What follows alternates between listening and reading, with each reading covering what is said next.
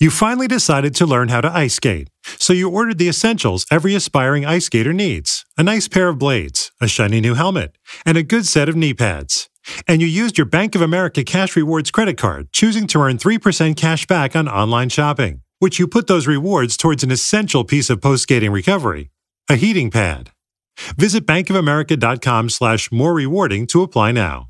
Copyright 2020 Bank of America Corporation. What's up, Open Floor Globe? This is Ben Golliver with the Washington Post. I am joined on the other line by Michael the Pod. Pina, Michael, today is a national holiday. It's Boston Celtics have been eliminated day. Obviously, St. Patrick's Day has been canceled yet again this year. Um, your life personally has been ruined. I know you just divulged a few minutes ago that uh, you think you're handling the Celtics exit better than you expected, and yet uh, your the first word out of your mouth was "I'm doing horribly." So um, we're we're going to try to um, work through those feelings, I think, with you. Uh, while also uh, previewing a pretty entertaining NBA Finals matchup between the Los Angeles Lakers uh, and the Miami Heat. I don't want to give away the ending, but something something tells me, Michael, that one of the, the hosts on this call is probably going to be picking against LeBron and the Lakers. I, I can't imagine who that would be. I. Yeah, um, this is a tough morning for me. Uh, tough morning for Celtics Nation, but uh, I guess I'm just gonna have to be consistent throughout this. Oh, and I, you know, I, we're, we're, we'll we'll we'll be getting into it for sure. So I don't want to spoil anything, but um, go Heat. go Heat. All of a sudden, you've relocated to South Beach. You are uh, just like the people who go south for the winter. I love it. All right. Um, here's what we're going to do, Michael. I've got a whole bunch of rapid fire questions that I want to get through just to recap what we watched from the conference finals. It was incredible mm-hmm. action, I thought, over the weekend. Now, I know it kind of went against you, um, uh, you know, in kind of frustrating fashion, but at the same time, uh, you know, for the objective basketball fans out there, they're probably saying, hey, this is what we wanted from the end of these conference final series big time players making big time plays, as somebody like Dick Vitale might say. Um, I think uh, we should start, though, with LeBron James because I'm pretty sure we're contractually obligated to always start with LeBron James, especially when he goes for a 38 point triple double in a closeout win. Chris Haynes reported um, over the weekend that basically LeBron called his shot before the game. He came over to Haynes and said, You know, I'm going to end this series tonight. You get to that fourth quarter, it turns into this vintage performance, Michael, where it's all below the rim. It's almost all inside the arc. He's going to the turnarounds, he's going to the he's drawing the double and kicking out to shooters lots of shades of, of Last Dance highlights, I would say. Maybe even a little bit of an homage to Kobe. LeBron did uh, describe how he felt like uh, he connected with Kobe in a way few other people could in terms of their ability to just um, you know process the kinds of sacrifices that greatness requires. So there was a ton going on both in that game and in his um, you know post game press conference as well. But um, I know that both you and I had been a little bit skeptical. When does LeBron reach sixth gear? You know, is his uh, is his peak level still as high as it was? Because from a consistency standpoint, he hadn't really been there during these playoffs.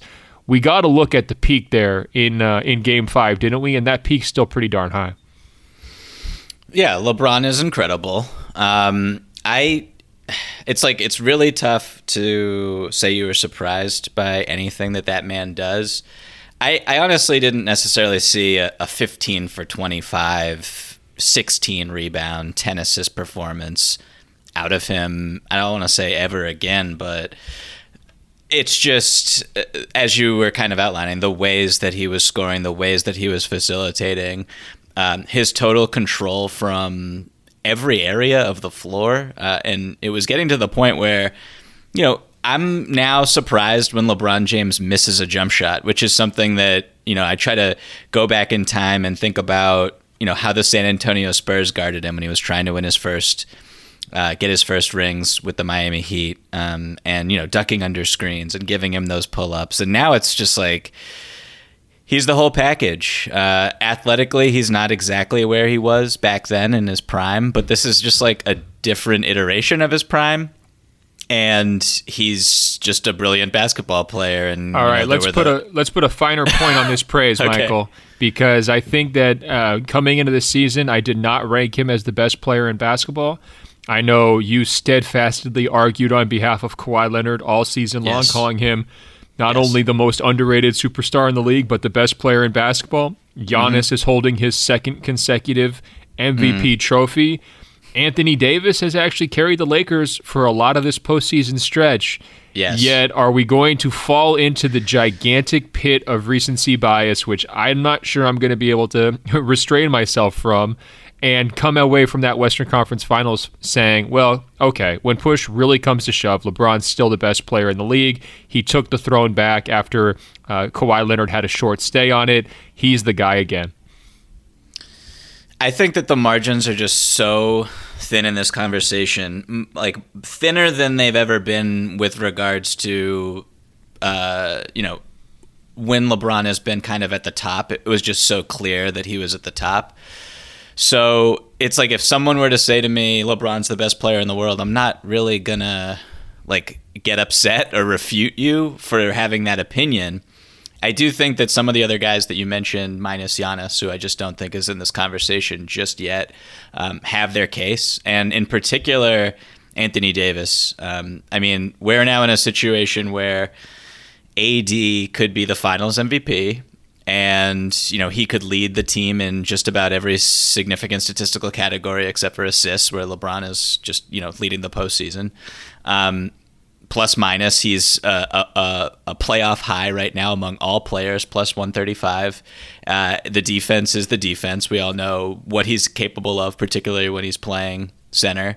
So I think if you, you know, I think it's kind of just like a check back in two weeks and and check the temperature then because LeBron is incredible. If you want to say that he's the best player in the world right now, there's just a mountain of evidence to support your claim. Uh, that said, I could totally see the argument for AD.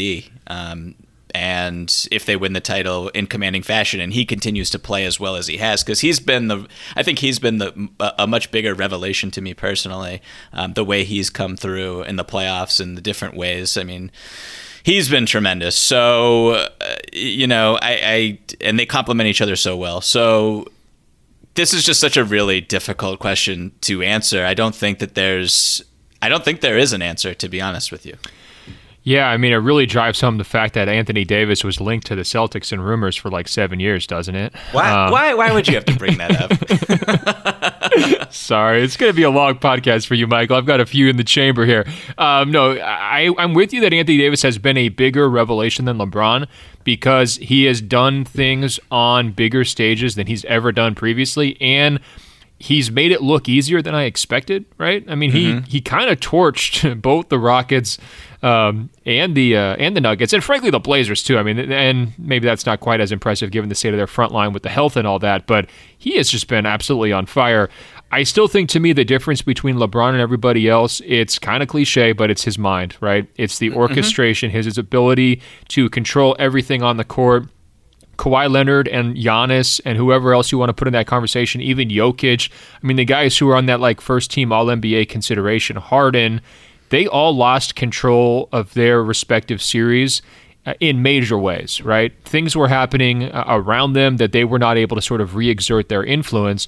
And while LeBron's peak levels, especially athletically, have not been that high, his floor level throughout this playoffs in terms of orchestrating, setting up Anthony Davis, keeping his team, um, you know, organized on offense and at least functional, even even during some colder stretches, and then also operating at a very high level defensively has been excellent. So it's been a little bit of a different look. We're we're used to LeBron flying through and by and over everyone, and this has been much more controlled.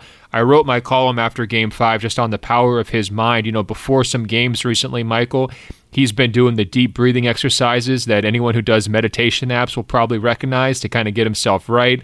I'm sure people saw before game five, he was just kind of staring out into space, I think visualizing what he was going to do to the, uh, the Denver Nuggets.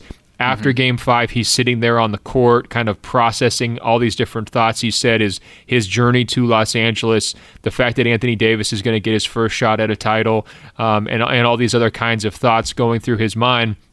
It's clear he's being very reflective at this point, and bottom line is he's stuck in a bubble. There's a lot of time to think, and so it's a natural uh, adjustment. But I, you know, there's no question to me when you look at like the headlining players from the Western Conference Finals: Jokic, I love Jokic, okay?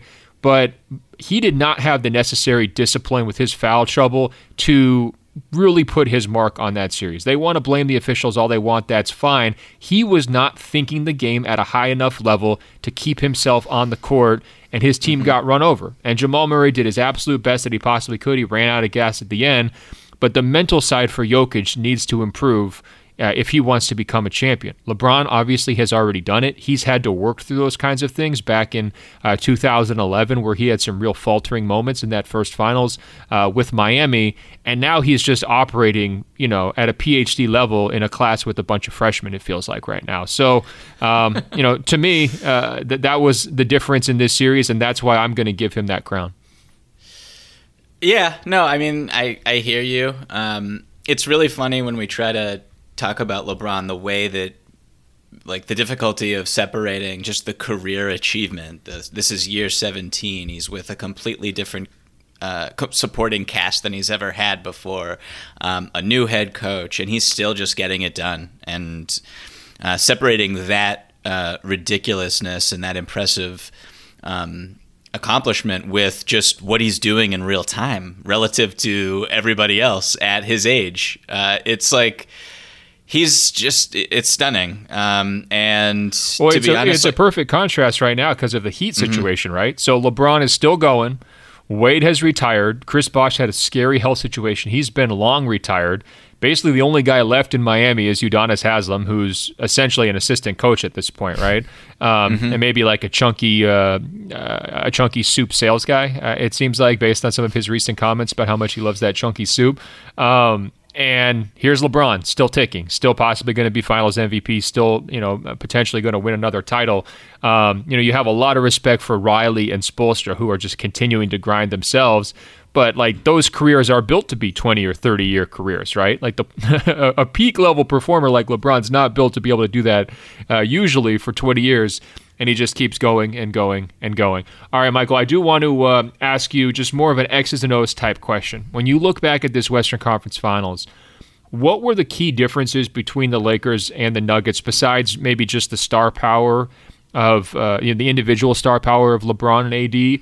And do you think the advantages they were able to show against Denver will translate against Miami? Because to me, these are two very different opponents, right? With Denver, um, it's a lot of really impressive scoring, and it's uh, you know it's there's unselfishness on offense, but still most of it's coming from the two main guys. With Miami, sort of everyone can beat you, and then defensively. Uh, the Heat are just a lot more versatile because they've got Bam in the middle. They're not needing to make the kind of compromises you have to make with Jokic on the court. So, which advantages um, did the Lakers enjoy uh, against the Nuggets, and will they translate against the Heat?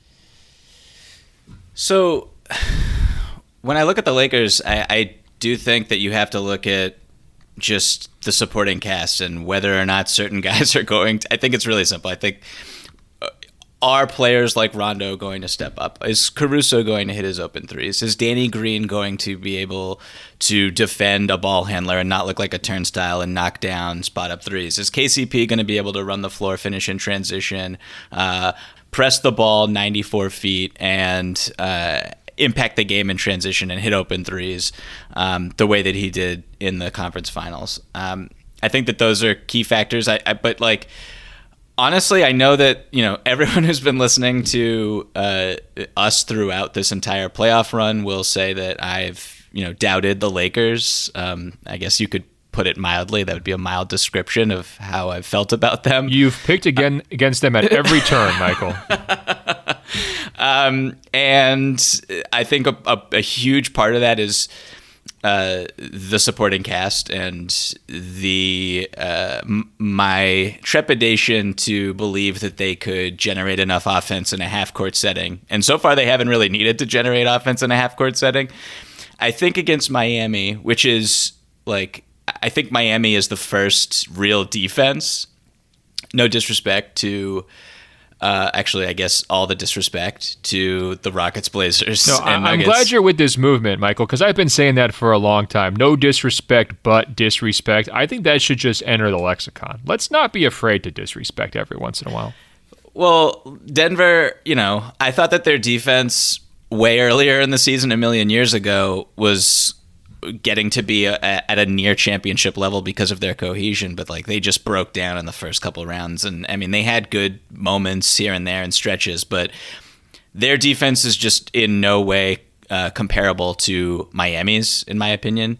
After watching Miami's defense, just I mean, you, you shout out like the individual pieces in Miami.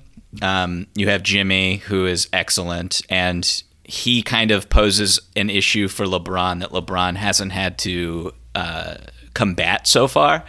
Um, you have Bam, obviously, who, you know, I would honestly not be surprised at all if Bam ended up on LeBron and a lot of possessions in this series because uh, you would presume that I think that the Lakers will have to downsize eventually, if not right away, honestly. And uh, you would assume that Bam will be the one who's guarding Anthony Davis. And uh, I think that they will switch that pick and roll, LeBron AD pick and roll quite a bit. I don't even know if the Lakers will be able to go to it that often because of how often they'll switch. And Bam can guard anybody in the world. He's absolutely incredible. Um, if I had to pick who's going to win Defensive Player of the Year next year, I would pick Bam Adebayo. He's uh, he just leaps and bounds. Incredible basketball player. Um, so having him as just this guy who can kind of roam the floor, protect the rim, do it all, plus their zone, which like if if you were to have a zone, um, like I guess just like I look at the Lakers offense and how they're constructed and their biggest weaknesses, particularly in the half court, uh, are in their outside shooting. They love to get to the rim. They're really good finishing at the basket. They love high pick and rolls, lobs to to the bigs and the dunker spot and all that. The zone just takes that away. So if you're forcing guys to make shots, that puts a lot of stress, as I was saying earlier, on that supporting cast and guys like Rondo and Caruso and Danny Green and KCP and Markieff Morris. And at the end of the day, that's like, and also I should say Anthony Davis, who has really, you know, he shot 33% from the mid range in the regular season and and has been basically lights out uh, in the playoffs. So if he starts to miss those tough mid range jumpers, I think this offense looks even worse in the half court than it did earlier. So I, I I think that the Miami Heat have a lot of different options defensively to throw at the Lakers that the Lakers have not seen yet, and I think that their resistance could be very difficult to deal with. No, I think you're making a lot of really good points. This was a question I was going to ask you later, but when you're breaking down that Jimmy, LeBron, AD, Bam type matchup and how Miami has those pieces to combat LA Stars, when you look around the league, how many other teams actually have a better pairing or a comparable pairing to Jimmy and Bam to, to throw on the LA's two headed monster? Because you know, I think that Bam is probably the best suited player in the league to guard Anthony Davis at this point from a quickness, strength, length, he, intelligence, he, timing standpoint, right? 100 he's the best to guard like anyone, like player X, honestly. Like he's like I, I you tell me a player and I'll say that Bam is the ideal defender to stop that player. Is how I feel about Bam. Well, uh, rightfully so. I mean, his game six was absolutely ridiculous. We'll get to that in a minute. But so I do think that's going to be an adjustment. What I'm kind mm-hmm. of hoping for on the zone stuff is that LeBron finds a way to just absolutely bust it open. Maybe it's just putting his head down, getting into the paint, or, or whatever it might be. And then we can have a big referendum on how he doesn't think NBA teams should play zone, right? I, I want to have that kind of a conversation like, does zone belong in the NBA? Like, is there some way that uh, he will kind of like troll everyone after, you know, having 25 and 12 or something like that against the zone? Um, we'll see if that happens or not. Do you think they'll use that much zone? I could see it a lot, especially when LeBron is off the court, because that's really when the Lakers' offense, um, you know, gets stagnant and really struggles for uh, options. They rely on Rondo for playmaking, and then they try to force feed Davis.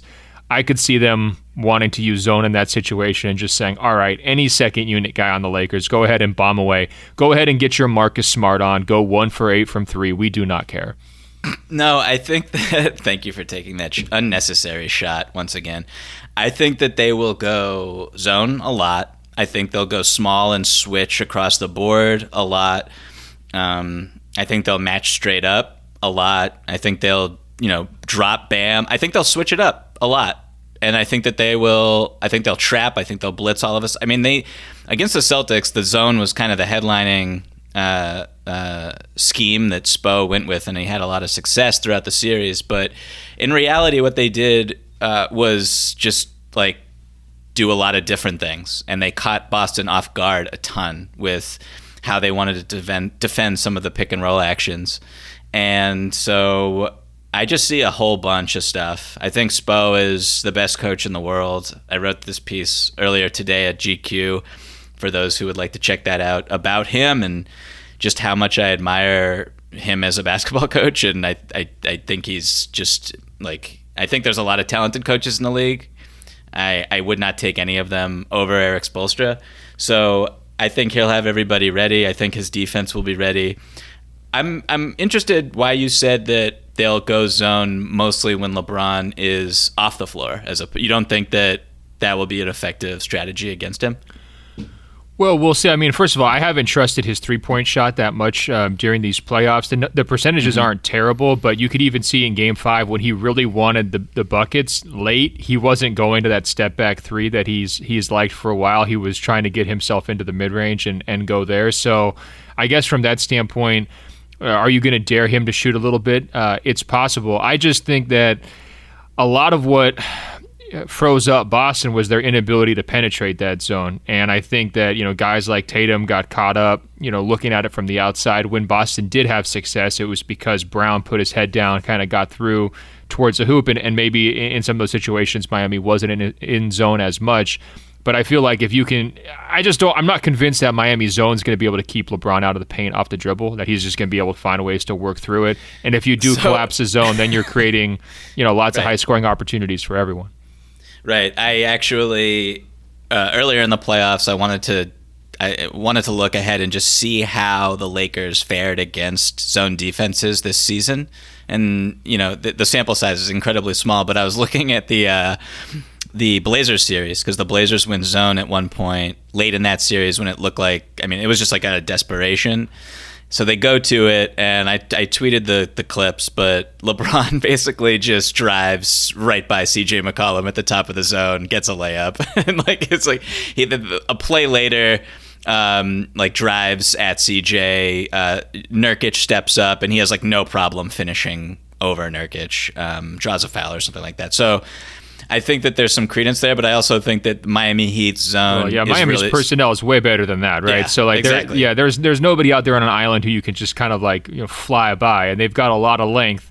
At the same time, like LeBron's got a lot of physicality, he, and he's you know he's seen every scheme that there is. So there's just kind of an inherent trust level baked in. Uh, and I also think that he's probably been studying and thinking about that for the last three days, right? I mean, I think that's going to be a lot of their game prep coming into this series. Is like he realizes there's not really anyone one on one in Miami you know, defensively, unless it's Bam, who's going to give him that much trouble. He's had a lot of success against Jimmy over the years. Now, that's been a very hard fought battle. Jimmy takes it very, very seriously. I tweeted this the other day, but when I first profiled Jimmy for Sports Illustrated in 2015, uh, mm-hmm. the woman who adopted him when he was a homeless teenager told me that after the Heat Bulls playoff clashes between Jimmy and LeBron, that she banned LeBron sneakers from her household. Her children were not allowed to wear LeBron sneakers because that would be disrespectful to Jimmy. I mean, that's how personally t- they took that rivalry. You'll also remember LeBron hit that amazing game winner against the Bulls. Um, in the second round, I believe it was in 2015, his first year back in Cleveland that was a very, very bitter pill for Jimmy to swallow in that moment. I remember just exceedingly high frustration. I had covered that game and that series really. Uh, so this has been a long time coming for revenge. I know Jimmy's going to bring it. At the same time, I mean LeBron has has kind of owned that matchup, and I think that's why you saw the comment from Jimmy last night about look, if you want to win this thing, you've got to go through a LeBron-led team. I think there's a lot of animosity in terms of wanting to knock off a guy who's kind of always, mm-hmm. uh, you know, been your big brother uh, in that relationship. But at the same time, uh, I don't know if it's a fear factor, but there's a level of respect of like, okay, like we've got to go somewhere we've never For gone sure. before to, to get this thing done. All right, I wanted to um, shift gears here quickly. Um, did Anthony Davis look healthy to you uh, in Game Five after the ankle tweak? It was a scary scene in the building when he's hobbling around. He made the pro move decision of not sitting down on the bench Instead, he just kept walking around, keeping that ankle loose, and then he came right back. the sneakers. Yep. Yep. Yep. And, and then just came right back uh, and played Game Five and, and looked pretty solid. Did you see any lingering effects? Is that a storyline we need to watch for the finals, or is he good to go? Uh, no, I don't. You know, I, I don't really. I think he looked fine. To answer the question, um, I want to circle back t- for two quick seconds. I know we're we're trying to zoom through here, and we don't want a three-hour podcast. But we should mention real quick Andre Iguodala's presence in this series. I mean, he did defend LeBron in the 2015 finals, and that's the biggest reason why he was the finals MVP. So, um, as much as Jimmy is, uh, you know, going to take this personally, I do wonder how much Iguodala factors in coming off his game six where he hit 19 three pointers out of nowhere. Yeah, look, I have been pretty skeptical of Iguodala's contributions during these playoffs. Mm-hmm. I mean, he mm-hmm. had some really dumb fouls late in key moments. Um, he's was really passive shooting, you know, just over overpassing at times. And, you know, it also seemed like he was dealing with some health issues. They were limiting his minutes at various points and everything else. And of course, there's the age factor hanging over all of it just when you doubt that guy, he always comes through in the most random ways. And the three pointers were just absolutely ridiculous. Um, in game six, he was celebrating and pointing to like the 12 Heat fans in the building. He just needed somebody mm. to acknowledge how ridiculous it was that he was nailing all these threes um, in that moment. Um, certainly, the Celtics fans are probably throwing stuff at their televisions in in, in mm. those situations because I mean it's more offensive scoring explosion from him in, in one game practically than the rest of the series combined. I'll put it this way if Miami does win the finals, we will be saying, man, like Andre Iguodala was the X factor. Like without his ability to just knock LeBron off his rhythm and and make life miserable, deflect passes, you know, bump him, use some fouls here and there, all that kind of stuff. Uh, Miami doesn't get it done. I think that's sort of the way I would frame it. If he is less of an impact maker, then I, I don't really see a way for Miami to do this thing. All right, let's um, really quick tie off the Nuggets season. Look, they did make the conference finals. They did push the Lakers to five games. It really should have been six, and you could argue seven if Jokic had handled his fouls better, and mm-hmm. if uh, AD hadn't hit that uh, buzzer beater in game two. We got a question from Josh in Albuquerque who writes Jamal Murray's layup was better than MJ's double clutch layup. Look, Murray switched hands twice, and he needed to do it to make the shot, and he did it against LeBron, so therefore it was better. No disrespect to MJ. I agree with Michael Pina's take from the hiatus that MJ's double clutch shot against the Lakers in the finals is overrated, especially when you consider other iconic moments in his career. Back me up here, Pina. So, Josh wants to uh, relitigate uh, your just incendiary take that the uh, MJ spectacular move was actually not that spectacular.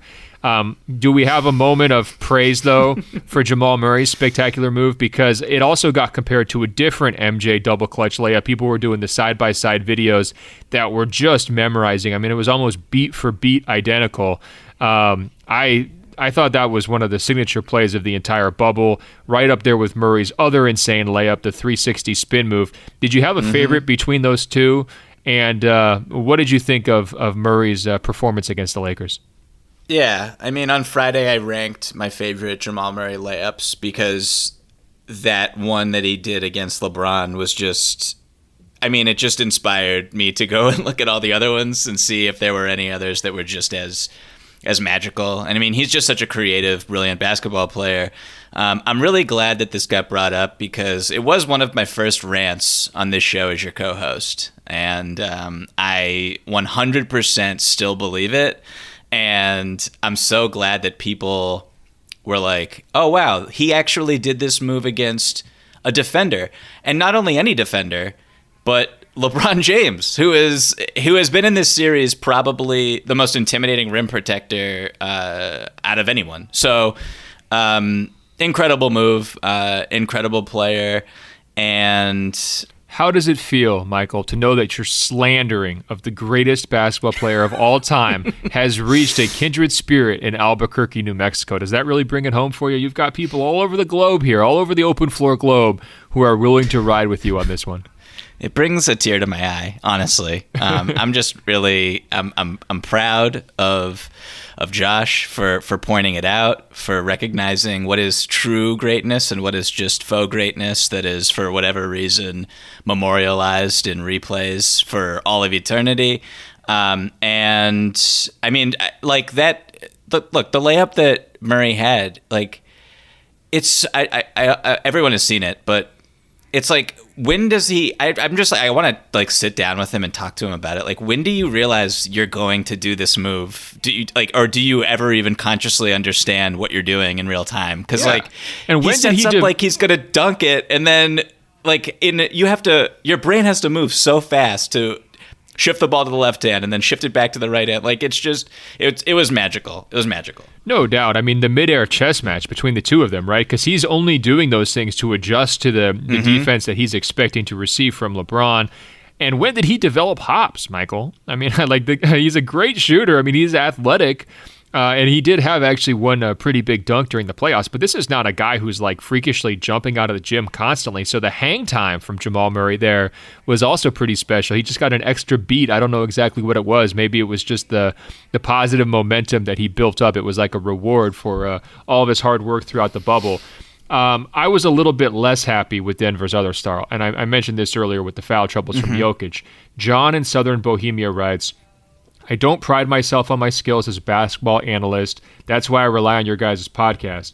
But last night, with only two minutes into the first quarter of Game 5, Nikola Jokic intentionally fouled Anthony Davis to stop a fast break, and I said to myself, game over.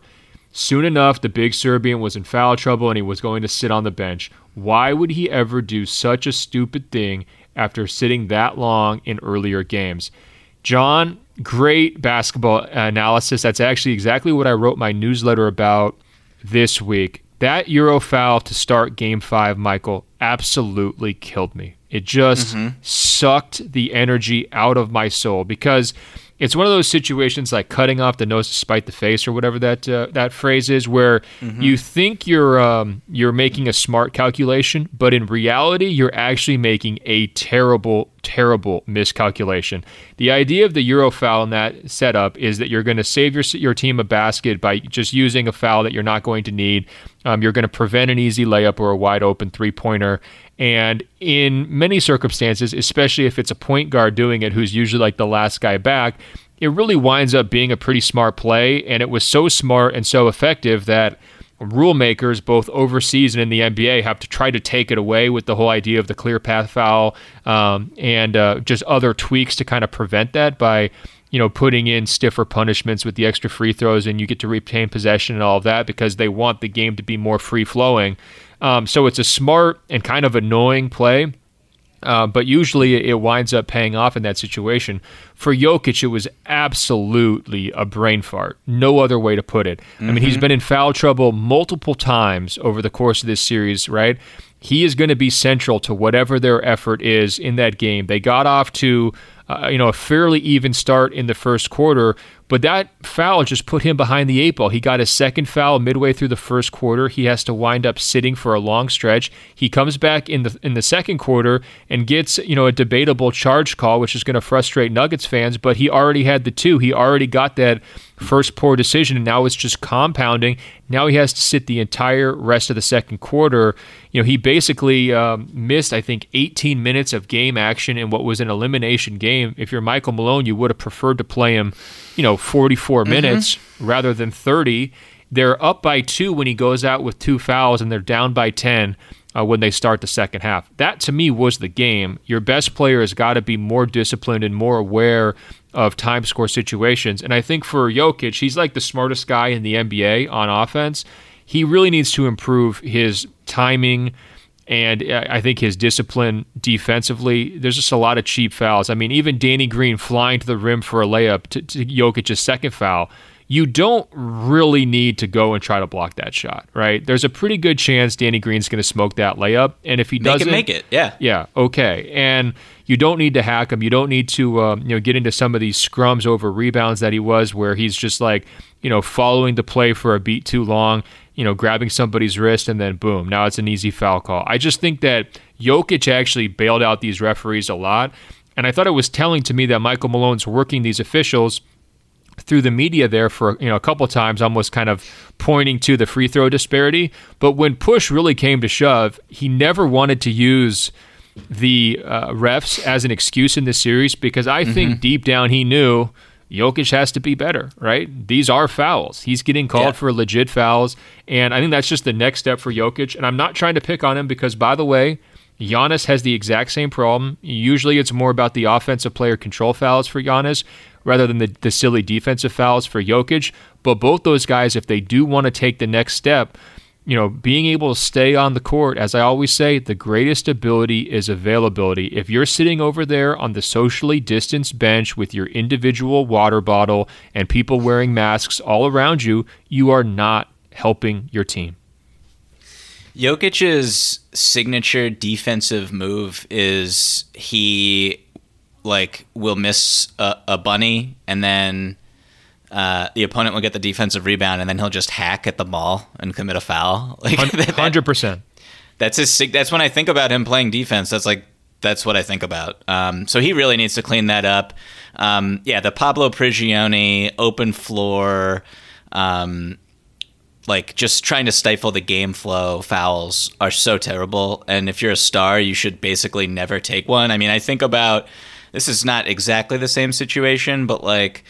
Um, Bam Adebayo last night when he gets into foul trouble, or even throughout the whole series, whenever he gets into foul trouble, like he will, there will be in a possession where he's challenged at the rim, and he will basically just forfeit the layup. Like he will not, if it's Jaylen Brown, whoever, Jayson Tatum coming at him, he's not going to 100% contest it because he knows that his minutes on both ends are more valuable on the floor than you know trying to uh, uh, stop one single basket. And, you know, I think uh, not to totally bring it back to the Celtics again, but I'm about to. Uh, one of the reasons why they lost game six was Kemba Walker's uh, defense, and he just was not disciplined. And, you know, trying to take charges in the half court guarding Jimmy Butler um, when you already have two fouls is just not a smart move, and it forces uh, there's a cascading effect. It forces Gordon Hayward to come in and Brad Wanamaker to play a little bit more than you would like in an elimination game. So, like, I just think generally, um, players need to be smarter, especially if you're a star. You need to understand that your time on the floor is just so much more important than winning every single possession. Very well said. I could not agree with you more, Michael. Last question here on the Nuggets, real quick. We've talked about Murray and how you think he's the next Michael Jordan, maybe even better than Jordan. And we've talked about uh, Jokic has a pretty clear path here if he tightens some things up to be just an absolute monster for the next five years. Mm-hmm. So, crystal ball, uh, what what looks what does this look like for Denver when you're kind of fast forwarding the next five decades? They're going to have those guys under contract. Those are going to be pretty big contracts, so it's going to limit them somewhat um, around the edges. They've got a decision on Jerami Grant coming up, which is going to feel a little bit like a referendum on their front office and ownership group, doesn't it? Right, given how important he was in that series. Um, if he winds up you know, pulling like a, you know, his uncle, like Horace Grant, and, and bailing for a, a, big contract elsewhere, uh, that's going to be a real hit. Um, so I, I'm curious, like how how bright is their future? Do you feel like this is a team that kind of maxed out where it's going to go here? Like they're going to be lucky to be in the Western Conference Finals these next few years. Do you believe in their title vision? Um, if Murray can kind of take this to the next step, or uh, how in on the Nuggets' future are you? I'm pretty high. I mean, Jamal Murray changes the trajectory. Just, I mean, I did not expect him. I don't think anyone expected him to play as well as he did, where he's basically doing Steph Curry impersonations every other night. Um, so, you know, you have him locked up until 2025. You have Jokic locked up until 2023. Um, Jerami Grant's contract situation is very interesting. I would imagine that they want to keep him. Um, you're going to lose. I would have. I, you know. Well, okay. Paul Millsap is going to be a free agent. I don't know what your interest level is in re-signing him. He's 35. He probably should not have been on the floor at the end of that. Uh, at the end of. Uh, at the end of game five there. Um, I think um, it's time to move forward on that one personally. Um, I know, just I know. just for everyone's just like feel about Paul Millsap. Uh, well, look, I have long time defender of Paul Millsap, years and years and mm-hmm. years. People accuse me of overrating him on the top 100. He was like Khris Middleton before Khris Middleton, and it's just a wrap. Like sometimes you can just tell it's a yeah. wrap, Michael. I remember one time a few years ago you know, Kevin Martin just got blown by uh, on the perimeter. It was like a game in, in early October, probably like actually late October, right? You know, right right towards the start of the regular season. And I was like, wow, this guy's career is just done. And then he retired like five months later. Um, I mean, it might not be quite that di- dire for Paul Millsap, but the player who Paul Millsap was and kind of identifies as is no longer that guy. And the Nuggets need the previous version of Paul Millsap or they need to move forward. They don't really need this in between version who's still an effective defensive player but who is going to expect some level of compensation for, you know, kind of time earned. Right. And then also he's going to want minutes over some younger guys who don't put in the same level of effort that he does and that's just a tricky dynamic. I think you've got to go younger there. That's you're exact. It's very tricky because he's taking Michael Porter Jr.'s minutes, and Michael Porter Jr. is the other just monstrous figure here. Like if he takes a leap forward and he's an all star in two years, which is totally possible, um, then you have a super team on your hands. Uh, if he doesn't, then it gets a little bit more complicated, and you might want to use him as your most attractive trade asset. But um, with Millsap, there's also these other like qualifying attributes like that are really important, like his locker room presence, him being basically the uh, well, not basically, he's the oldest guy on the team by a, a mile. Um, and Mason Plumlee who's the second oldest guy on the team, is also a free agent. So experience matters. Um, and so I don't really know where they go uh, with Millsap going forward. Uh, but just based on their talent, based on you know uh, internal improvement, uh, based on like Jokic is what like a top seven player indisputably coming out of these playoffs? Like, would you say is that fair? For sure. I think so, he was he was already, but you know he's yeah. he locked that up and he just made it clear like I'm the only center, like traditional center who really matters. Like everybody else, exactly. you know, kind of cute stories. And Embiid, you know, thanks for playing, but I mean, no, it's, it's no. definitely Jokic. Jokic. Yeah, Jokic is. I remember like before the season started, it was like a Jokic versus Karl Towns versus Joel Embiid conversation, and it's not a conversation anymore at all. Um, so I yeah, I like I like this team a lot. I love their chemistry, their cohesion, their continuity. I wish Gary Harris was better. that would probably be uh, much better than they probably would have won the series if Gary Harris looked like the Gary Harris that they thought they were getting when they signed him to that contract. Um, but look, they also have Will Barton, who didn't play at all in the bubble. He'll be back next season, um, still under contract for one more year. So I like the Nuggets a lot. I like them a lot. I'm in too. I'm definitely buying stock, but I'm not going crazy. I do, you know, wonder was this like absolute peak performance from Jamal Murray? Does he come back just to earth slightly, you know, next year over the course of an entire season? And then is he able to kind of, um, you know, rekindle this level of magic during the playoffs? I do want to just see it um, over and over again. I'm not saying he can't do it. But you know, this is one of those variables. It's not like it's an asterisk on anything because it was so much fun to watch. But these are different circumstances. There's no travel, there's no road crowds, and everything else. Um, uh, you know, d- does the progress he made stick? All of it. I think that's that, that's a fair question for him, just because it was so revelatory. I mean, it just he was the breakout star of the NBA bubble, and I do think that they should consider hanging Jamal Murray's jersey in the arena during the finals, sort of like they would hang Nate Robinson's jersey during Summer League, just as a tribute to how well he played. I feel like he deserves that treatment here in the bubble. Look, there's nothing else going on in that arena. There's like, you know, 200 people there max. Might as well just throw in a little love for Jamal Murray. After the trip, I drove my van back with all my equipment. I could hear a little bit of whimpering and crying. When Eldon Kidd a father of five running rafting tours through Mexico found two Guatemalan girls stowed away in the back of his tour van one night, it changed his life forever. They pleaded with me, Can you bring us to the border? I agreed. And I thought, Can I do this again somehow? From the team behind American Skyjacker comes an epic new crime series, American Coyote. Being a coyote is a dangerous and illegal business. You have to be prepared for the worst. The unbelievable tale of a legendary coyote named Eldon Kidd. American Coyote. Listen on Apple Podcasts or wherever you get your shows. You decided it was time to upgrade your outdoor deck. So you got all the essentials to do it. You ordered a power washer, a set of patio chairs, and a shiny new grill. And you used your Bank of America Cash Rewards credit card, choosing to earn 3% cash back on online shopping and up to 5.25% as a preferred rewards member, which you put towards your most essential deck addition, a bird feeder. Apply for yours at bankofamerica.com slash more rewarding. Copyright 2020 Bank of America Corporation. All right, Michael, we've waited long enough. It's time to shift gears over to those Eastern Conference finals, which wound up breaking your heart.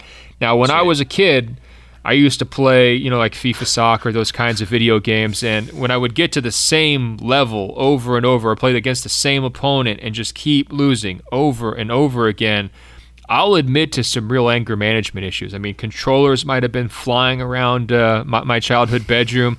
I think I actually snapped a couple of my soccer trophies at one point, just like ripped a little uh, gold guy's head off because I was that frustrated. Um, definitely some screaming into pillows, you know, like trying to muffle my anger. Um, yep. Look, that's what happens when you're competitive, Michael. Um, mm-hmm. You know, I, sure. I'm sure Marcus Smart. You know, after uh, you know the, earlier in the series when he's having that locker room meltdown, I'm sure he can relate to what I was going through.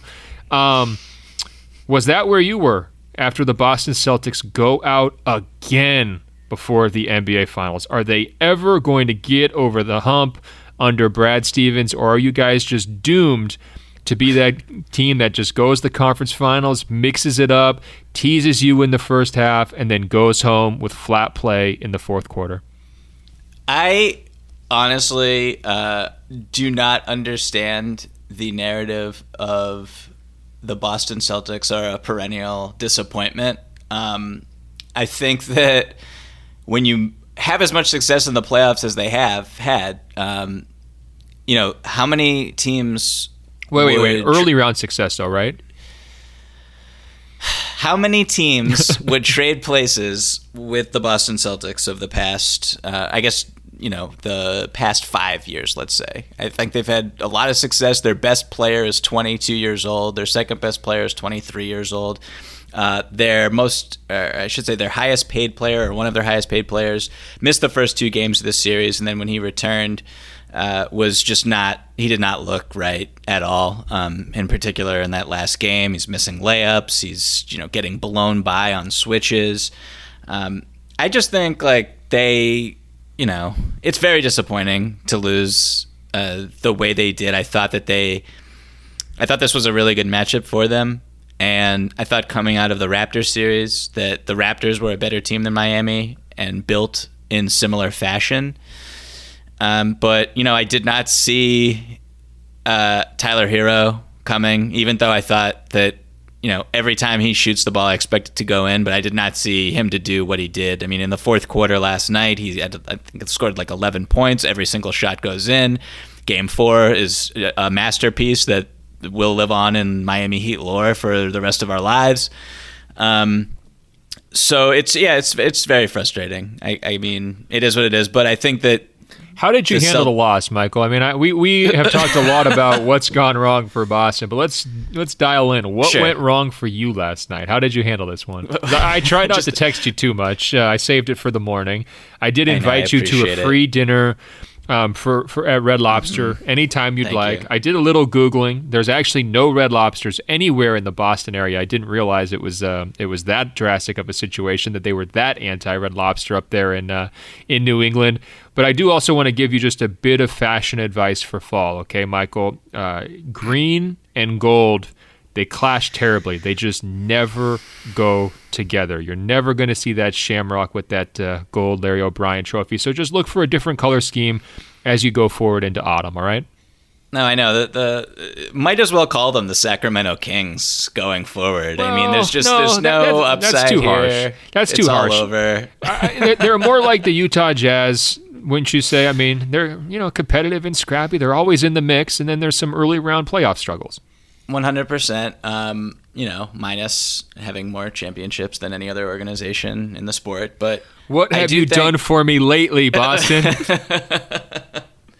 I mean, uh, I, I I don't think that there's any like fatal flaw with how they're constructed, or a fatal flaw with the coach, or anything like the fatal flaw with the front office and how they approach everything. I mean, at the end of the day, like they really wanted Tyler Herro. They lost a coin flip. The Miami Heat get him with the 14th pick. They have to take Romeo Langford with the 15th pick. Romeo Langford is just hurt his entire rookie season, and he Qu- surgery. question for you, real quick on that. Has any Mm-hmm. front office ever lost more coin flips in the draft than Danny Ainge? Feels like he always wants the guy he just barely doesn't get. I mean, this guy's got the worst luck at coin flips I've ever seen in my life. I'd say the the I mean it wasn't a, a coin flip, but you know when Bryan Colangelo uh, is the the general manager of an organization and he's willing to trade you the the the third pick plus a future pick so that you can get t- Jayson Tatum instead of Markelle Fultz. I mean that's just that's gold, baby. So. Um, Well, they both so have yeah, the same number of made field goals in the last three minutes Oh, of game jeez. six. I'll say that. No, look, obviously that's a huge win for Danny, but I just feel like we constantly get the leaks uh, from that green beer media about the amazing players they were going to draft if they just had the opportunity. I can't with this. Um, I okay. So like, where do you want to go from here? Should we Well, talk about? Here's where I want to go because uh, Zach was was coming after um, Brad Stevens in our email a little bit, and I'm not sure I agree with anything of what he's about to say. But here he goes. No, please, please read this email. I, I love it. I cannot wait to rebut this. He says, Is it time to have a conversation about Brad Stevens? Clearly, he's a good coach, but much like players, shouldn't we judge coaches by their success in the postseason? Otherwise, Mike Budenholzer and Mike D'Antoni are the best coaches in the NBA. Uh, th- this Celtics series loss was uh, the fourth time of the last five years they've lost a winnable series. Miami, a Milwaukee team with obvious postseason flaws last year, uh, getting out coached by Nick Nurse and Spoelstra. A Cleveland team where the second best player was an injured Kevin Love or George Hill, and a thoroughly beatable Atlanta Hawks team coached by uh, Mike Budenholzer in 2016. At what point do we say that Stevens is closer to Coach Bud than to Spo? And so basically, he's saying that old conversation about Draymond Green, 82 game player versus 16 game player. He's saying there, the same thing applies for coaches. There's 82 game coaches and 16 game coaches, and maybe Brad's not a 16 game coach. What do you think, Michael?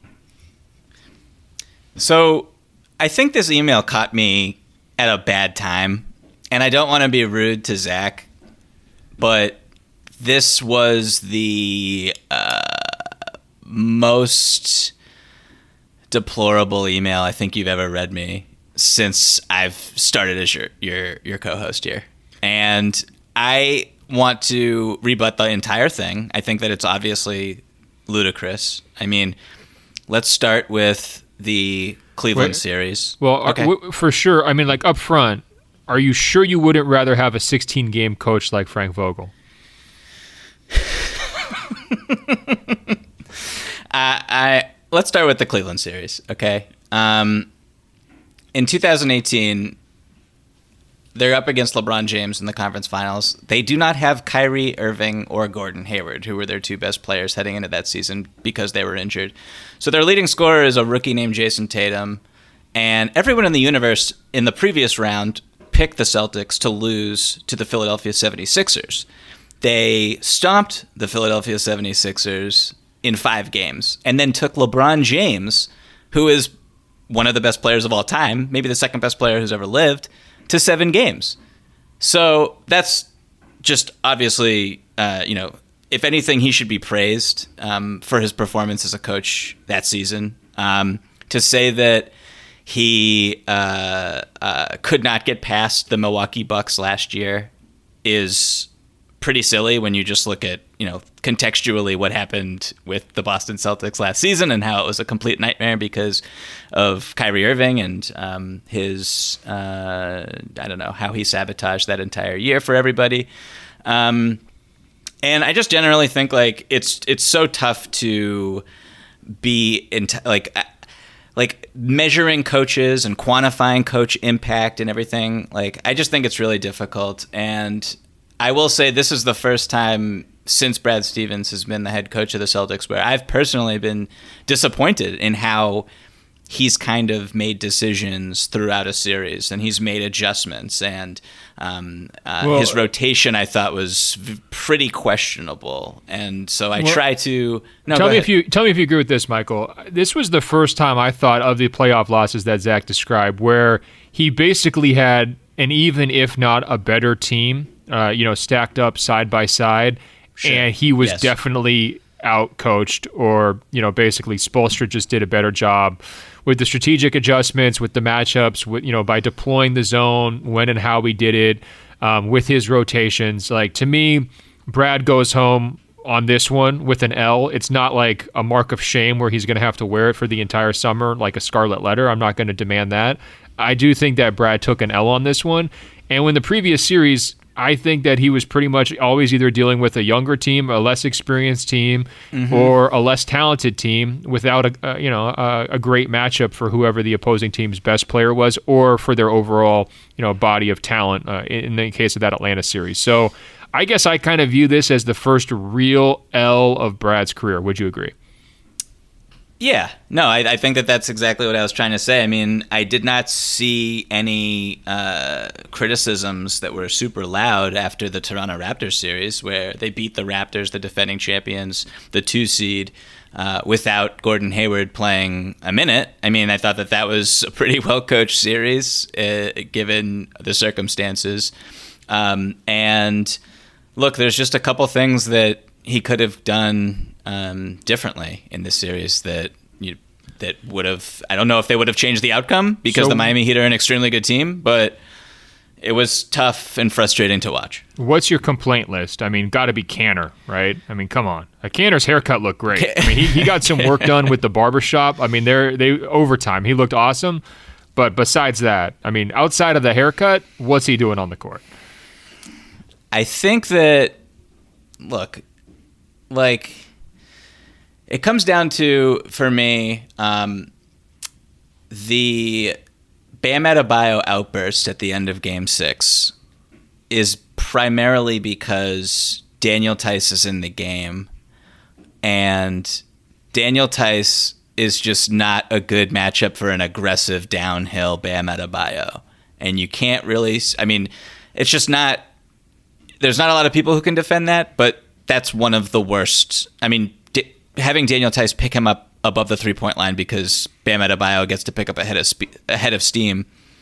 Uh, you know, bringing the ball up the floor. It's just it's not that didn't make any sense to me at all. And so throughout the entire series and for the playoffs, really, I was really yearning for more Grant Williams.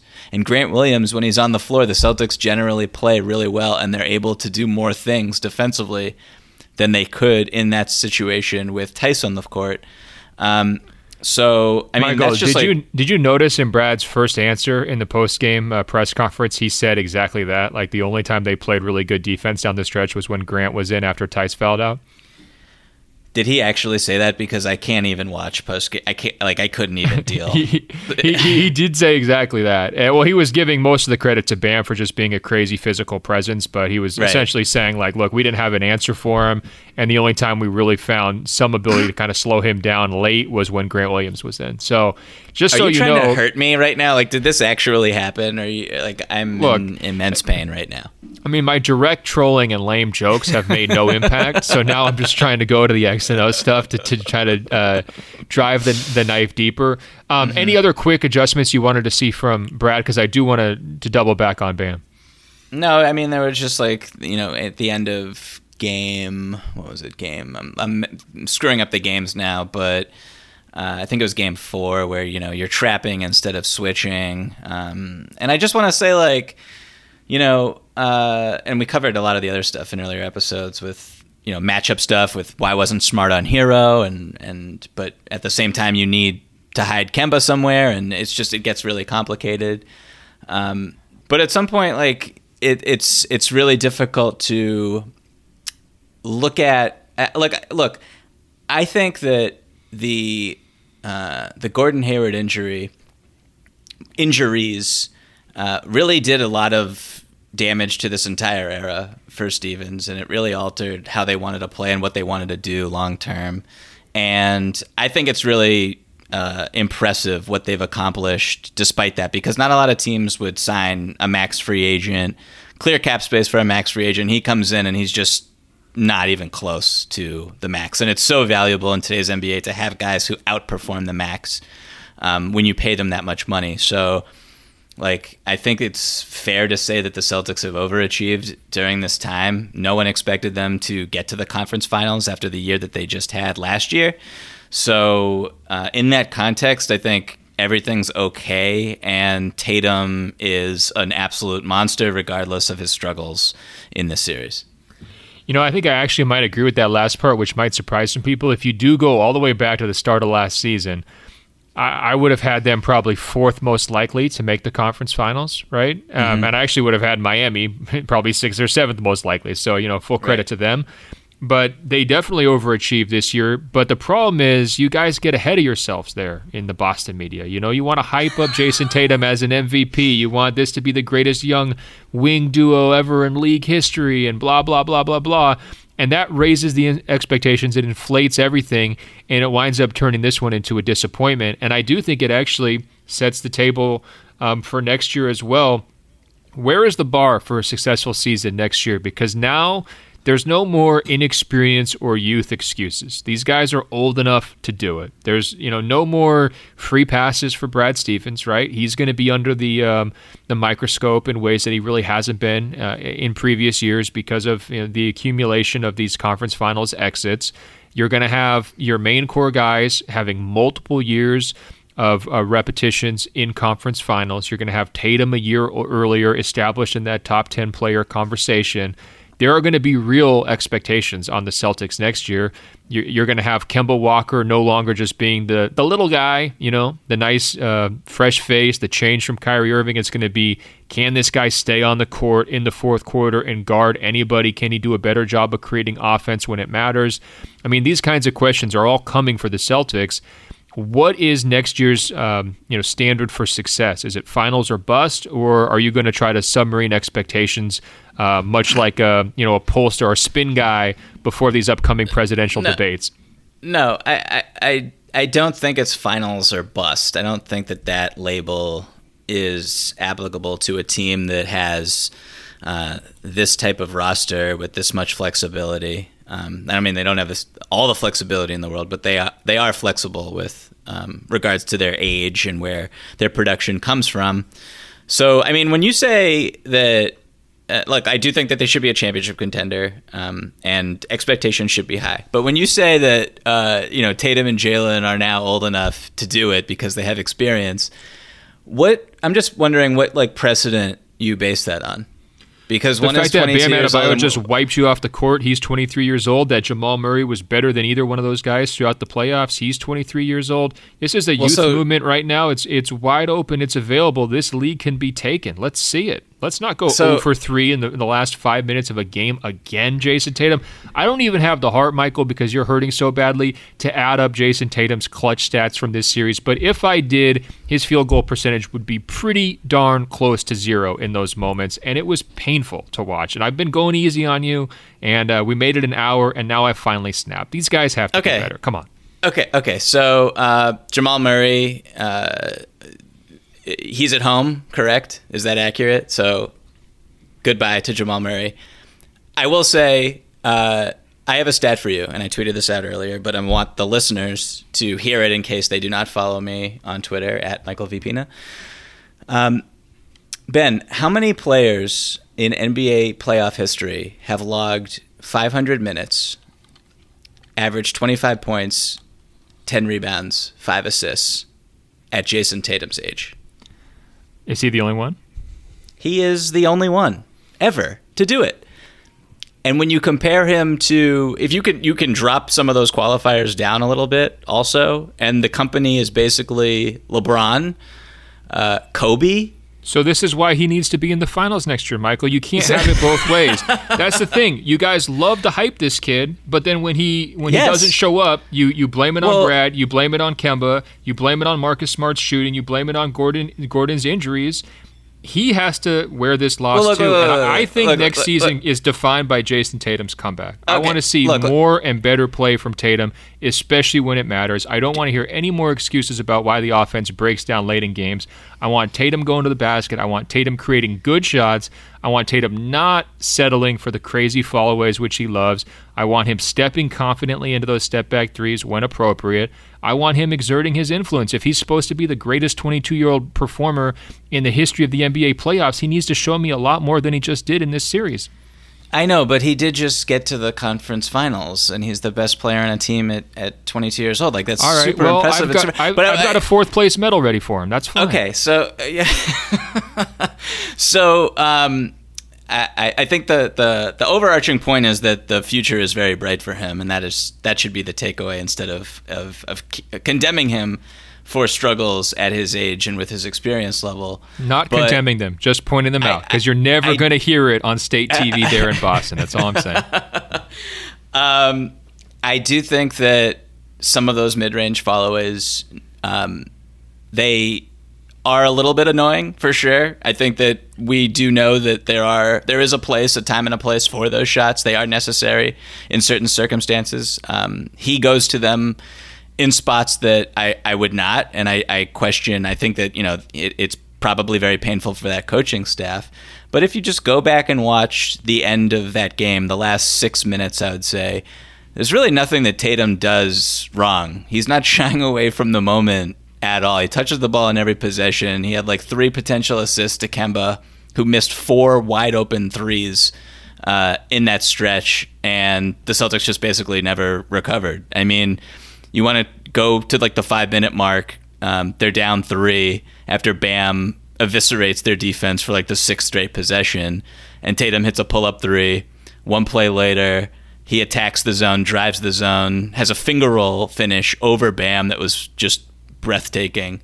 Um, and then he gets one more shot really for the rest of the game, a corner three that was contested that he misses. and and but if you just watch Boston, how Boston, like the shots Boston took instead, I mean, Jaylen Brown is on this team. Jaylen Brown misses short arms, like a 10 foot pull up that he's been drilling the entire series. Marcus Smart takes some of the dumbest shots uh, on record. Um, a, a mid range elite pull up. shot misser. I've said it for years, and I'm feeling so great about that take. Just an elite shot misser. Um, he takes some shots that you know on zero pass possessions where the ball just does not get worked around at all. Um, he, yeah, he, I can't. He's like melting my brain trying to re- think about these possessions. But I just don't blame. I guess the bottom line is like I don't really blame when you say that he's over three at the end. It's like yeah, you'd want a little bit more. Obviously, when you look at a box score, but when you just look at the flow of the basketball game, that's not really how. Like the criticism doesn't really jibe with the like what actually happened in. I guess that I don't know. I saw, I watched it over and over and over I bet again. you did, yeah. for the last three weeks, and I kept waiting for it. To me, he's the, easily the most talented player on that team, especially from an offensive standpoint. And I kept thinking, huh, Mm-hmm. when is he going to get that that mentality of, all right, this is my time, this is my moment? You contrast it with Bam. I mean, Bam was possessed in the fourth quarter. He was playing very well in Game Six, and then he was like, this game is back and forth. Boston's making this crazy momentum push. Season is hanging in the balance. I am going to dunk Daniel Theis's body through the rim maybe three times in a row. And then he's going to have to go sit on the sideline because he fouled out and he can't guard me. That is the mentality I want to see from Mr. Jayson Tatum. And I think at some point here over the next three or four years, we're probably going to see it. Can we speak quickly here about Bam's attacks from the top of the key, Michael? Do they Sure. remind you of anyone? I guess maybe the most recent comparison point I can think of is Giannis kind of learning Mm-hmm. about how to go downhill um, as that five man against a, a spread court. I was stunned to see how effective he was in those big moments, how Boston just grappled, you know, back on their heels, didn't really have answers for him. Who do you even compare those Bam drives to? Because he's had some issues actually handling the ball in these playoffs, you know, with some turnovers, and I get a little bit nervous anytime he dribbles a couple times in a row. Even though he's a very skilled passer, I just like it when he's more of a stationary passer as opposed to an on the move guy or in traffic guy. And yet here he was turning into some sort of uh you know, Giannis offensive presence, getting himself all the way to the, the rim, drawing help defenders, kicking out to a three pointer. I mean, it was a tour de force performance from Bam. Who did that remind you of, if anybody? Yeah, I mean, I in the middle of the game, I tweeted the Giannis comparison for sure. Um, someone who can penetrate through the first layer of defense and two hand dunk at the basket. I mean, that's the list is not very long there. Um, and the Celtics were really cognizant of the three point threats Duncan Robinson, Tyler Herro, Goran Dragic, who actually, I don't think Goran was on the floor, but he's, he was killing them the whole series when he was. Um, so Bam was an absolute monster. And I mean, one of the things that, uh, you know, back in December, I wrote this profile about him. And I just remember, you know, we were sitting on a couch in the lobby of the Four Seasons, and I'm talking to him about like incremental growth and um, how he imagined this season going, and the fact that he just there seems to be when I watch him play basketball, like literally every month there's a new part of his game that I did not see the previous month, and I saw that in this this uh, at the end of Game Six when he's faced up against Jaylen on the on the left wing and in that situation, like he really had no business even putting the ball on the ground, getting to the rim with one dribble. That's just really difficult against someone like Jaylen, who was playing just incredible defense on the ball throughout the series, and in particular that game, just an absolute hound. And Bam, in and out dribble, gets to the paint, one dribble, um, and left-handed, like a left-handed jump hook like off the glass. And I, when he did that, I sat up in my seat and I was like, "Oh my god, this dude is just like he's a cyborg. Like he, there's just something about that's in his game that wasn't there, uh, like two months ago. And it's like it's he's so it, it's amazing. And if you even look at the footage of his jump shot and and how he treated his jump shot um, earlier this season like he didn't even really have one that he was comfortable going to. He had this little push floater from like the free throw line and in that he would really practice on, and that's something we talked about. And then last night he's just like he's at the free throw line or maybe a couple feet behind it in the flow of play, and he's just confidently stroking a jump shot. Like swish every time. He's money from the free throw line. It's like there will be a time in the future, in the very near future, where he is like a 37% three-point shooter at a decent volume. Believe that. He's he's incredible. I love that prediction. I'm with you. His, he's got some soft touch from all sorts of. I mean, the jump hook, the little mm-hmm. uh, push floater from five feet or, or eight feet that he likes, the the mid range shot, of course, like you're describing. I mean, he's he's got a lot to his offensive game. Uh, everything you're saying about his incremental growth and just the development under Spoelstra, I think he's probably the purest version of what Heat culture is trying to talk about. Um, that's a, a Bam Adebayo going from a guy who doesn't start in year one to an All Star and now Finals attendee in year three. It's pretty wild. All right, Michael, we're closing on this one. One sentence explanation. Who are you picking to win the finals? How many games? And what's the key deci- deciding factor? And then name your finals MVP. I I mean, you know, I picked against the Lakers in every round. I'm I'm I'm continuing that trend. Yes. I'm going I feel like I should reverse jinx this, but I can't in my heart say that I think the Lakers will win. So I'm going Heat in 7. Uh, I have a wild card finals MVP here. Goran Dragic. Correct. That is who I'm going with for Finals MVP. Um, I don't know what his odds are in Vegas, but that dude is such a gamer. Uh, I cannot wait to see what he has in store for. Uh, you know, the Lakers have really good defenders and everything, but I don't know. I think their their their uh, attention will be occupied elsewhere, as the Celtics was um, throughout that series. So, uh, Goran, incredible. He's my Finals MVP. And if the Miami Heat take care of the basketball on offense and get shots and don't turn it over and don't let my uh, don't let the Lakers attack and transition constantly as as the other two teams the other three teams did earlier in the playoffs, I think they'll have a pretty good shot. I was toying with picking the Heat as well, but I got to admit, Game Five kind of spooked me. You know, I feel like we're going to get better play, longer minutes from LeBron in the finals. I feel like, unfortunately, the the most obvious and simplest explanation here is that LeBron's going to do his thing and take it home. I'll take him for finals MVP. I'll take Lakers in six. And I do just want to congratulate the Los Angeles Lakers for winning the 2020 NBA Finals. Michael picked against you, so it's a wrap.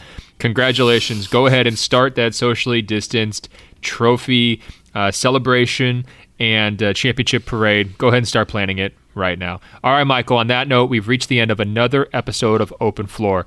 Guys, you can email us, openfloormail at gmail.com, openfloormail at gmail.com. We'd love getting all of your in-game uh, you know, observations, takes, analysis, anything that I said today that pissed you off as a Celtics fan, okay, let me hear about it. Anything that Michael said that pissed you off if you're a Lakers fan, okay, l- let's hear about it. Openfloormail at gmail.com, openfloormail at gmail.com. And check us out on Apple Podcasts by searching for Open Floor. That's two words. When you find our page, scroll down, it will say rate and review tap five stars. It's just that easy to help us spread the word. Now, Michael's on Twitter and Instagram at Michael Vias and Victor Pina. Be sure to check him out on GQ 538 and everywhere else he's been writing here uh, during the course of the, the ongoing NBA playoffs. Uh, you guys can find me on Instagram at Ben.Golliver, on Twitter at Ben Golliver. Be sure to check out my Washington Post newsletter. I wrote about Nikola Jokic this week, and I've got a bunch of final stuff coming out this week as well. So check out WashingtonPost.com slash sports. All right, Michael, that's enough plugs. Until later this week, I will talk to you. Talk soon, Ben.